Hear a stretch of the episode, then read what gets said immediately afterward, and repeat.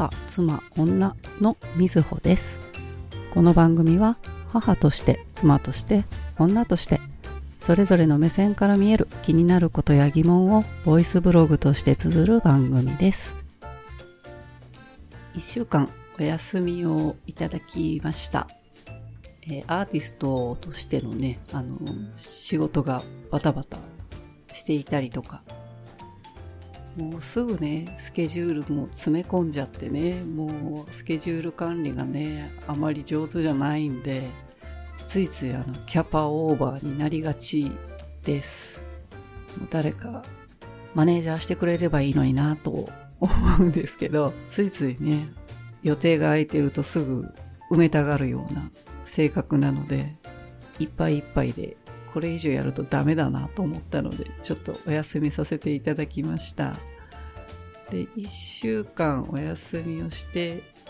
参加していたイベントも終わってですね、今回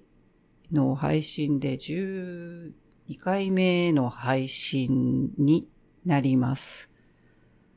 よくやったなぁと。12回なんでおよそ3ヶ月丸々おできたできた。ものすごいあの、低い目標で、とりあえず1ヶ月、とりあえず次3ヶ月、とりあえず半年とかね。まああの、主婦の方でポッドキャストされてる方もたくさんいらっしゃるだろうなと思うのですけど、時間にね、追われる中で収録も編集も、まあ、ポッドキャストやってる方はね、皆さんそうかもしれないんですけど、まあ、収録の時間も必要だし、編集の時間も必要だし、なおさら、あの、主婦となりますとですね、もうどこでそれをやるかっていうのをね、もう隙間隙間の時間でなんとかやっているので、まあひとまず3ヶ月できたってことに自分に拍手を送ろうと思います。えっ、とですね、最近の出来事。今回収録、いつもはね、あの夜に収録することが多いんですけど、環境がいろいろ変わってきたこともあって、朝収録しようかなと思って試みているんですが、ずっとね、このポッドキャストの中でも出てくる、えっと、長女の話なんですけど、春から、春からって言って、もうね、6月なんですけど、4月から、えー、アルバイトをしたいということで、アルバイトできる場所をね、ずっと探してきていたんですけど、ようやくアルバイト先が決まってですね、もう毎週のように面接に行ってたんですよね。まあ、面接にね、行って、そこからね、あの、お返事もらうまではやっぱり次のところを決めるわけにもいかないので、まあそこの返事が来てからまた次を探して、また面接行ってっていうことのね、繰り返しではあったんですけど、今の娘の社会的な、一般的なね、社会的な立ち位置としてはもうあの、不登校とかいう人じゃないので、高校にもし行っていて、いけないだったら今なお不登校なんですけど、そもそも高校にも行っていない。それで別に高校行って中退したわけでもない。ただ、ただの中卒フリーターの人という扱いなんですけど、まあね、いろんなところへ面接に行って、娘が実際ね、どう感じたかはわからないんですけど、まあそのあたりもね、いろいろ質問されたりとかはね、やっぱりしてたみたいなんですけど、まあ通信制とか、まあいろんなことがあるので、これから学校に行く予定はありますかとか、そういうことも聞かれたこともあったみたいです。で、まああの、そういう予定はないですと。まあフリーターなんでね、基本的にはいつ、まあいつでもね、入れますっていうのが、まあ、売りといえば売りなんですけど、で、娘のアルバイトね、まあ自分のね、やってみたいなと思う仕事をね、探していて、なかなかね、16歳、なかなかないものだなと思いました。まあ、あるにはね、あるんですけど、やっぱり限られてくるんだなっていうふうに感じましたけど、県面接に行って、ほぼ大手の飲食店のチェーンですね、だったんですけど、でまああまりね、あの、接客に興味がないので、キッチンスタッフとしてね、あの、募集してたところに応募して面接に行っていたみたいなんですけど、なんかね、大人、大人でもそんなにこう、まあ6件目で採用されたんですけど、なかなか、なかなかそこまでめげずによく面接受けたなと思います。まあ、そんなにね、あの、凹んだりすることもなくって、あ、ダメだったんだなっていう、もうその程度にしか思ってなかったみたいで、なんかちょっとね、そこはほっとしましたけど、採用されなかったからって自分がダメだったっていうことでは決してないのでね、たまたまそこと合わなかったっていうだけのことなので、採用されたね、飲食のお店なんですけど、まあ他のね、まあファミリーレストラン系の飲食の中でも、比較的年齢層高めのお店なので、で、店内にね、流れるちょっと音楽とか、そういうのもちょっと静かなので、良かったっていうふうにね、お店に行った時に本人が言ってました。あ、そういうやっぱり環境もね、あるよね、と思います。あの、あまり騒がしいところとか、音が、あの、うるさいところとか、すごくあの、苦手なので、同じね、飲食店の中でも、まあ、働く環境としてもね、自分がそこに居やすい場所で仕事ができるっていうのはやっぱり重要かなと思います。で、採用が決まったので、まあ、少しずつね、いろんなことを準備しないといけなくて、アルバイト先からね、こういうものを次持ってきてくださいとかいうふうに言われて、もう本人のね、初めてこう自分で管理する銀行口座を作り、住民票を取りに行ったりとかね、してたんですけど、まあ私もね、一応あの、付き添いでは行ったんですけど、なかなかね、あの、一人で役所に行って、そういう手続きしたりっていうのも、今までやったことがないので、まあ、後ろからついてって、あとはやってくださいねって 言って、えー、全部自分でやってもらいました。いや、こういうことが必要なんだなとか、こう働くっていうだけでも、ああ、こういうことがいるんだなとかいうのもね、初めて知ることばっかりなので、へーっていう感じみたいです。もう私自身がファミリーレストランとかね、そういうあの飲食のチェーンのところとかで仕事したことがないので全然知らなかったんですけど、なんかね、キッチンスタッフなんで、まあいずれこう注文来たメニューをね、調理して盛り付けてとかしないといけないんだろうけれども、それってどうやって覚えるのかなっていうふうに考えてて、やっぱりそれはこう今働いてる方たちから教えてもらったりするのかなとか、あの、ある程度何何かマニュアルがあって、で、それを見ながらね、するのかなとか想像はしてたんですけど、えこのなんかアプリがあるから、そこをログインして、その中に全部あのメニューが書いてあるから、好きなやつから覚えてって、みたいな に言われたって言ってて、あ、時代は変わってるなと思いました。あの、あ、全部そこもこう、スマホでいけるんだと思ってね、衝撃だなと思って。なんかもうアナログに紙に書いてあるものを勝手に想像してるのがね、もう、あ、ジェネレーションギャップだわと思って。で、まあ、まだね、あのー、勤務までしてないので、まだこれからなんですけど、いろいろね、初めてのことがたくさんあるので、楽しみにしている母です。アルバイトのね、経験ってすごくあの、私自身はね、いろんなことをね、体験できるので、もうアルバイトたくさんしたらいいけどなと思うんですよね。まあ、気楽さと言えばね、なんかあの、すぐ辞めちゃっていいとかそういう話ではないんだけれども、やっぱり自分にね、合った仕事でどういうものだろうっていうのをね、知るためにも、いろんなアルバイトをやってみて、あ、こういう仕事があるんだなとか、こういうことをしないといけないんだなとか、知るってとっても大事かなと思います。まあね、学生の間ね、なかなかね、学業もあるし、アルバイトもやってって結構大変なんですけどね。長女の場合はね、あの、学業があるわけではないので、で、まあそれでもね、今もう高校に通っている子たちとかもね、あの、ぼちぼちもうアルバイト始めてる子とかもいると思うんですけど、で自分が高校生の時に、あアルバイトなと思って、最初私が初めてアルバイトしたのがガソリンスタンドだったたんですけど、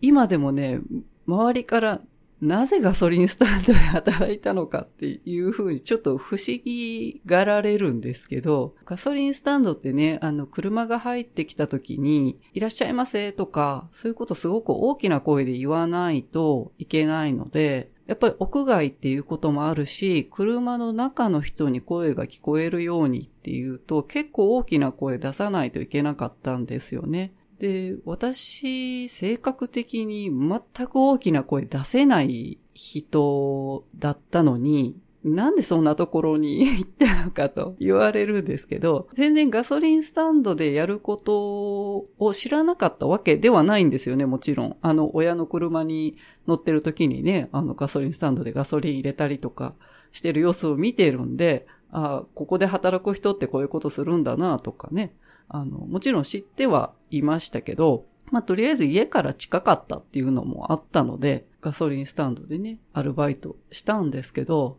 もう最初のそのね、声を出すっていうだけがもうな、なかなかのハードルでね、まあでも知らない人ばっかりだったんで、自分のね、同級生がいるとかいうところじゃなかったんで、まあ、ある意味恥ずかしさも何ももうなかったんですけどね。別にそれが普通と思ってやってしまえばなんてことはない状況になったので、アルバイトでね、いろいろ向き不向きもあるかなとは思うんですけど、女の子もね、その時いたにはいたけど、全体の割合からしたら少なかったったかなと思います。まあね、夏は暑いし、冬寒いし、まあ、あまりね、接客自体、やっぱりあの、苦手なところはその頃からあったのかなと思うんですけど、もう今みたいにね、セルフとかなかった時代なので、もちろんね、お客さんが運転席からまず出てくることがないので、窓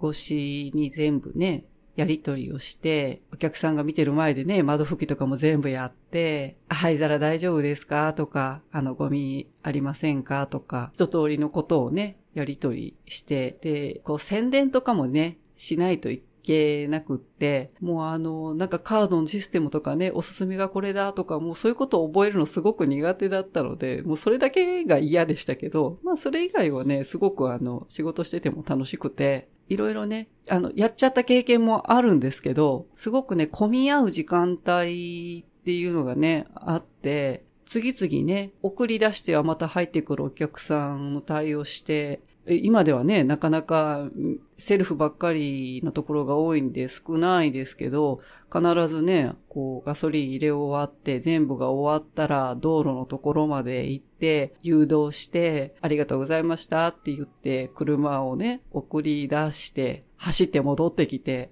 で、次の車の対応してたんですけど、ありがとうございましたって道路に出て行った車をね、パッて見たらね、給油口の蓋がね、パカって開いたままだったんですよね。はっと思って、あの、自分が作業してたね、その、スタンドのところを見たら、燃料キャップがそのままで、はい、どうしよう、燃料キャップ閉めてないと思って、そのまま行ってしまって、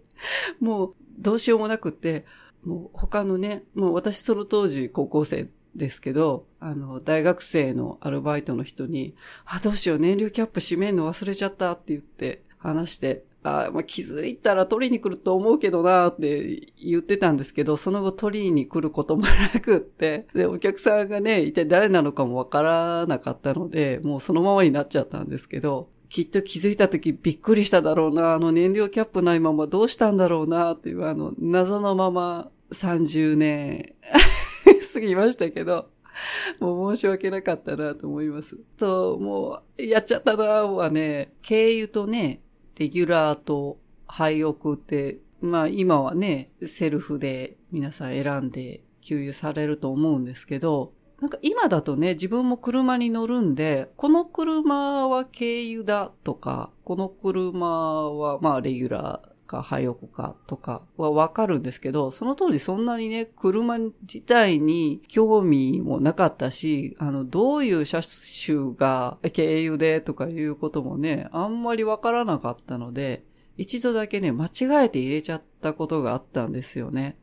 で、ちょっとどっちがどっちだったか忘れたんですけど、あの致命傷にはならず、抜いてしまえば大丈夫だっただけで済んだので良かったんですけど、必ず確認してから給油していたはずなんですけど、なんかね、間違えて入れちゃって偉いことになってしまったことがあります。まあね、そういうあの、大きなこともやらかしちゃってるんですけど、まあそこでね、いろんな車、ね、あの、間近に見たりとかしてて、ちょっと車が好きになったこともあるんですけど、1年半から2年、まあ2年はしてないかな。ガソリンスタンドでアルバイトをして、あの、時給そんなに高くはなかったけど、まあ他のアルバイトに比べたらちょっとだけ良かったかなでもまだ800円あったかなそんな時代でしたけど、まあそれでもね、あの高校生の時にアルバイトで毎月どれぐらいあったかな ?4、5万ぐらいあったかな？まあ大きいですよね。まあ今みたいに初めてお給料もらった時すごく嬉しかったなっていう記憶はありますね。やっぱり自分でね、働いて得た収入って嬉しいものだなと、すごくその時思いましたね。で、まあなんか働く場所でもね、そんなにあの、人とこう揉めたりとかね、そういうこともなかったので働きやすかったんだろうなと今は思うんですけど、で、まあ高校生の時はね、そこだけで、で、専門学校になってから、なかなか仕事に避けられる時間がね、すごく少なかったんですけど、やっぱり専門学校でいろいろ必要なものとかもね、あったので、少しでもね、収入になるものが欲しいなと思ってアルバイトはしていたんですけど、で、その専門学校に入って、えー、テレフォンアポインターのね、アルバイトをしたんですけど、何のね、テレフォンアポインターかっていうとね、あの、電話をして、で、私大学生じゃないんだけど、大学生ですよっていう感じでね、電話して、まあ、あの、家庭教師ですね。家庭教師の案内する仕事だったんですよね。で、まあ実際私は行かないんですけど、そこでアポイントを取って、あの、実際その大学生の人に、あの、そこのお宅に行ってもらうっていうことになるんですけど、その最初の案内をする電話のね、仕事だったんですよね。で、その、まあ電話をね、している、アルバイトでね、している人たちは、みんな実際に行ってる人も中にはね、本当に大学生の人もいたので、電話した本人の場合もあったんですけど、まあ半分ぐらいは違ったんじゃないかなと思います。でまあ、ひたすら電話して、お願いしますっていう人もね、中にはいたんですけど、何せいろいろね、話を聞いても私自身が行くんじゃないんでね、私自身行かないのにそこで一生懸命話聞いて、あの、私のこと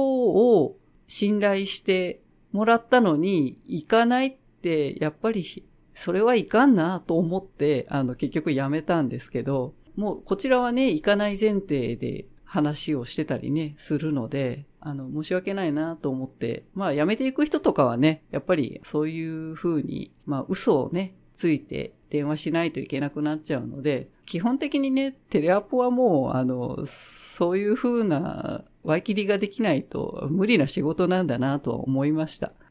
あと、お友達にね、あの、アルバイトちょっと行こうかなと思っってるから一緒についてきてくれるって言われて、あ、いいよって言って一回ついていったことがあるんですけど、もうどう考えても、まあ、大阪のね、南波とか、あのあたり入っていくエリアで、んなんか怪しいよね、この辺はね、っていう エリアがね、あるんですけど、え、ここで合ってるって友達に聞いても、うんって言って、で、入っていって、で友達がね、そこの アルバイトの、まあ、面接というか、あの話をね、聞きに行ったわけなんですけど、で、私も一緒にその場にいたんですけど、ここはどう見ても、えー、なんていうんですかね。まあ、桃色サロンって言うときましょうかね。もうなかなかね、従業員でないとあの中に入ることってまずない女の人だとね、ああ、なんかこんな風になってるんだっていう風に、あの、ちょっとね、そういうところ見られて私は楽しかったですけど、普通はね、まず見ることがない空間なので、もう私友達がその、アルバイトの内容、それって分かってきてたのか、え、どういうこと？って思って、その時に聞けないんで、え、お友達も一緒にアルバイトするの？って言われて、いえ、私は違いますって言ったんですけど、一応ね、なんか一通り友達は説明を受けてて、どうも友達も仕事内容が何なのかっていうのを把握せずに来ていたような感じだったんですよね、隣で見ていてね。やり方とかわからなかったら、あの、僕がちゃんと練習するんで、練習するんで、あの、まあ、その方で練習してくださいっていうことですかね。ああ、なるほど、そういうシステムなのか、と 思いましたけど、とりあえずね、まあ私は別にね、アルバイトするつもりで行ったんじゃなかったので、お友達とね、マネージャーみたいな人が話をしてるのを横で聞いて、で、終わって、お店を出て、ちょっとどういう店か分かってた？って聞いたら、いや、分かってなかったって言われて、いや、もう分かってよと思いましたけど、まあ私自身アルバイトとして行ったわけじゃないですけど、まあ、まあ一つね、ちょっと、あの、貴重な体験したなと思いました。友達のおかげでね。なかなか入れない場所にも入ったのでね。そうだな。だから実際にね、働きはしなかったけどっていうのね、面接に行ったっていうのは結構あって、その頃だ、こう、ビアホールみたいなね、ところで、バニーガールをしてね、その、お酒を、ビール運んだりとかね、する場所があって、そこのね、アルバイトの面接に行ったんですけど、不採用の返事が来て 失礼だなと思いましたけど。まあ、まあ、それはそうだよね、と 思いましたけど、なんでここに面接に来たんだって思、思われたかもなと思いますけど、まあ、私もなんでそこに面接に行ったんだろうなと、自分でも思いますけどね。ちょっとバニーガール可愛いなと思ったんだなと、今は思います。今やれって言われたらできんなと思い、思うんですけどね。その時もで、実際どうかなと思いますけどね。やっぱりあのバニーガールしている人見てたらね、やっぱ可愛いよなと思いました。まあまあもちろんね、お客さんがほぼほぼ男性の場所なので、あの、男性に好まれる人を雇うよね、とは思いますけどね、今はね。その後にね、アルバイトにいたところが、懐石料理をね、あの、出すお店だったんですけど、まあ、あの、個室から大部屋からすごくね、あの、たくさんのお客さんが入れるね、ななんていうのかな、あの、宴会とかね、あの、法事とか、20人、30人とか入れるね、あの、座敷もあったり、あの、個室としても使える場所があったりとかね、するお店だったんですけど、まあ、ビル一棟全部そういうお部屋になってるっていうところだったんですけど、で、そこでね、しばらくアルバイトをしてました。着物をね、その時初めて着ないといけなくて、で、もちろん自分でね、着れなかったので、そこの、まあ、アルバイトをね、総括しているパートのおばちゃんがね、全部着付けも教えてくれて、こう簡易なね、着物じゃなくって、本当に中のね、なんか襦袢も着て、まあ着物、まあポリエステルのだけど着物着て、きちっと帯も締めて、通常の着物と同じ形で全てね、あの、着ないといけなかったので、もうその時に着物が着れるようになったのは本当に、ああ、ありがたかったなと思いますね。あの、アルバイトの経験の中でもね、本当に学生で学校が終わってもギリギリアルバイトが始まる10分ぐらい前とかにお店に着いて、そこから着替えて、もうすごいスピードで着物を着てました。今そんなんで着物着れないよなと思うんですけども、普通になってくるとものすごい速さで着れてましたね。まあ、きちっと着れてたかどうかわかりませんけど、ちゃんとあの、着付けしてくれてたおばちゃんがね、ちゃんと着れてなかったら言ってくれてたので、ちゃんと着れてたんだろうと思うんですけどね。そこはね、若い同じような学生の子がね、多くて、懐石料理のね、お店なんで、順番にね、お料理出していって、とかいうので結構配膳がね、大変で、で、ここのお部屋、今ここまで出してるから次これね、とかいうのをね、まあまあ、あの、順々に出して、宴会とかね、あの、法事だとか、大人数になるとね、それもまた大変だったんですけど、なんかね、学生の時にね、ちょっと嬉しかったのはね、どうしてもこう、宴会とか、大人数のね、集まりとかのになると、もうなんか何人か来てなかったりとかね、してて、全然手がつけられないままのお膳とかが絶対にあったりしたんですよね。で、残ってるのも全部廃棄しないといけないんで、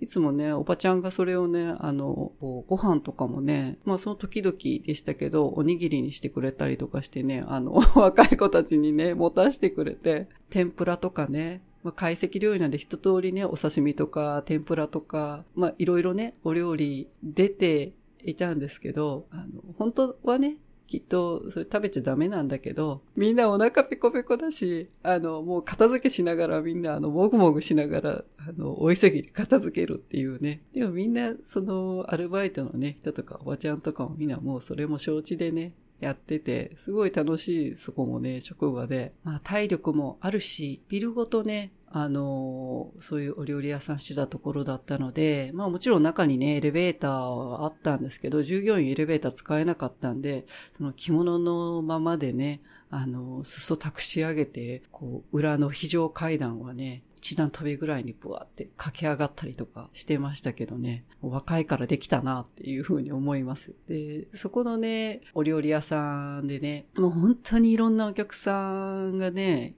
来ていたんですけど、まあほとんどね、アルバイトの内容的にはお料理運んで出すっていうことしかね、ないんですけど、別にお客さんとこうね、おしゃべりしないといけないわけでもないし、ただね、なんかもちろんお酒もある席なので、あの、もうわわけのわからんお客にね、絡まれたりとかいうのはね、まあ多少ありましたけど、そこのね、お店の通常のそのフロアと別で、別の階にスナック的なね、あのカラオケもできる、こう、お部屋みたいなのがね、あの、準備されてて、まあそういうね、接待的なね、みんなでお料理食べて、まあ接待だけじゃないですけどね、なんか集まりでお料理食べた後に、まあまだこうちょっと飲み足りないというかね、まあそこはお酒飲むがメインっていう感じのね、スペースだったんですけど、私がそこでね、アルバイターのがちょうど二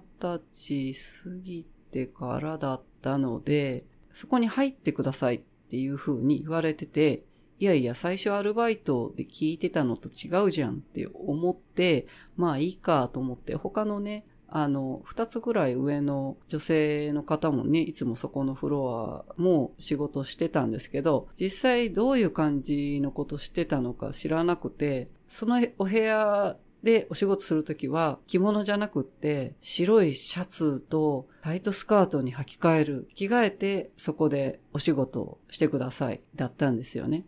結局はあのスナックみたいな感じだったんですよ。で、まあ私自身そのスナック行ったことないですけど、言われたね、お酒を作って出して、それだけならまだしも、あの、そのお客さんたちのね、隣に座らないといけないとか。いや違う。私こんな仕事するためにここアルバイト来たんじゃないんだけど、と思って。もう、もう完全にそこはね、お酒の席なんで、もう出来上がっている人ばっかりだし、そこのお客さんはもう私とかね、もう一人その二つ上の女性の方とかね、サービスをしてくれるんだろうという立ち位置なんですよね。いや、私、私違うんだけどなぁと思いながら、もちろんね、そういう場所に来てるお客さんなんで、若い人はまずいないわけですけど、男の人ばっかりのお酒の席ってや、こういう感じなんだなっていうのをものすごくそこで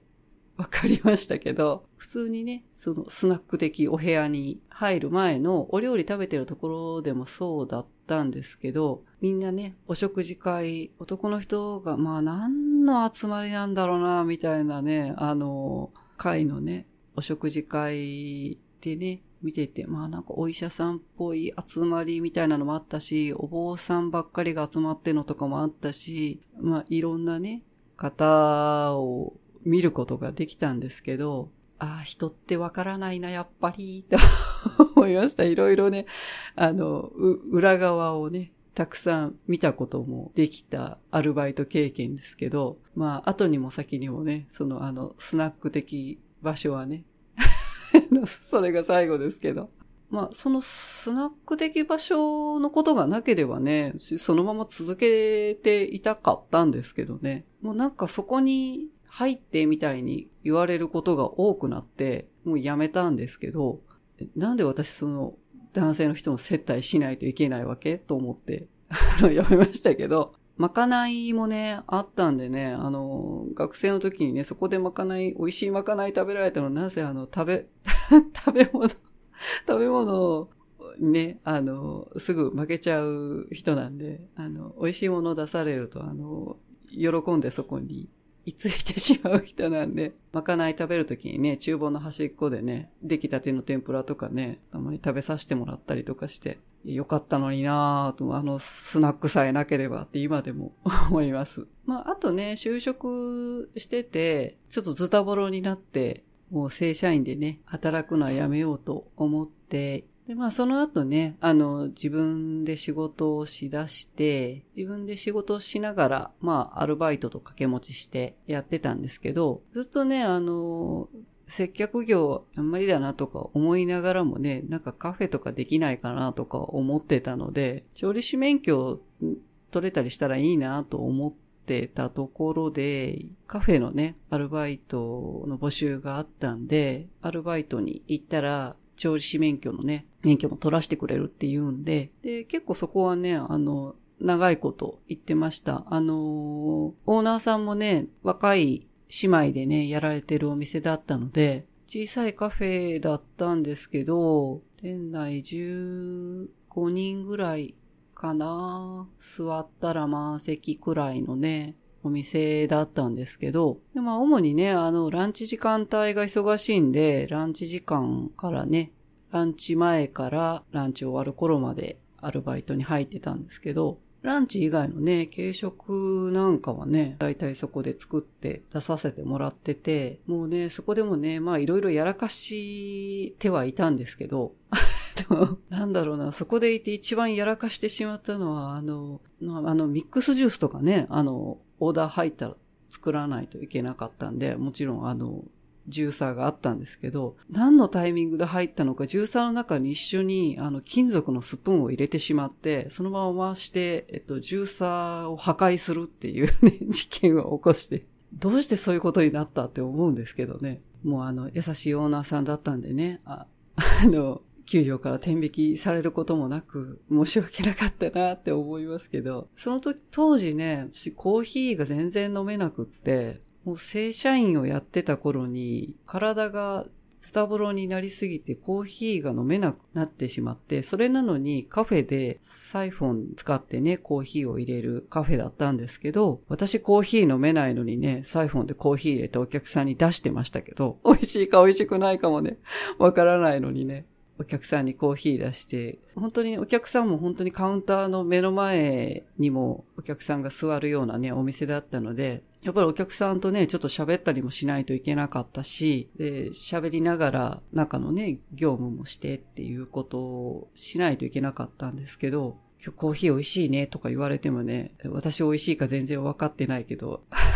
それに適当に返事してましたけどね。もうそこをね、いつもね、まかないがね、あの、あったんで、ランチ残ってる時とかはね、ランチいただいたり、で、ランチなかったりしたらね、あの、まあ、カフェなんでね、何食べるってこう、パン使ったメニューとかね、作ってくれたりとかしましたけどね。そこをね、ケーキとかも全部ね、手作りで、スイーツメニューのケーキも全部そこで作られてるお店だったので、まかないでね、その、もう廃棄しないといけないケーキとか、もう今日までだねっていうケーキとかね、いつも食べさせてもらって、もう私食べ物ばっかりかよって思うんですけど もうそこのお店もね、すごく好きでね、本当に大事にしてもらったなと思います。で、そこいる間にね、調理師のね、免許も取らせてもらえたんですよ。調理師の免許、一応ね、試験ね、もちろん受けに行かないといけなくって、大阪のね、試験会場が大学だったんですけど、で、試験会場にね、その試験当日に行って、ったら、大体こう、試験やってますとか、なんか看板が入り口に出ているはずなのになんか出てないなで、今日試験なんだからもっと人がいていいはずなのに、おかしいな、なんかあんまり人もいないなと思って、おかしいなと思ってね。で、なんかよくよく、その、いろいろ書いた用紙をね、見てみたらね、同じ曜日の先週の日だったんですよね。ああ、やっちまったなぁと思ってね。過ぎてんじゃん、みたいな。終わってた、みたいになって。もうあの、そんな人生なんでね。あ、またやっちゃったな、私っていうことでね。もう、で、その大学の近くに私友達が住んでたんで、試験だと思って今日来たら先週だったみたいでさ、はははって言って電話して今からお茶しないって言ったらもう、どえらい笑われて、なんで間違えるかなってものすごい笑われてしまいましたけど、もう普通にね、そういうことあるあるの人なんで、で、まあまあ、あのー、結局ね、その時試験はまあ、受けられなかったんですけど、まあその後またね、次の試験までまた待って、で、試験受けて無事にね、あの、調理師の免許も取ったんですけどね、えー、まだあの、調理師免許 生かされることはまだ何にもやってないんですけどね。いつかね、なんか活かせる時が あるかもな、ぐらいに 思ってます。最後まで聞いてくださってありがとうございます。母、妻、女では皆さんからのご意見、ご感想をお待ちしております。送ってくれるととっても嬉しいです。励みになります。詳細は概要欄をご覧ください。Twitter へのコメントもお待ちしております。それではご機嫌な一週間をお過ごしください。さようなら。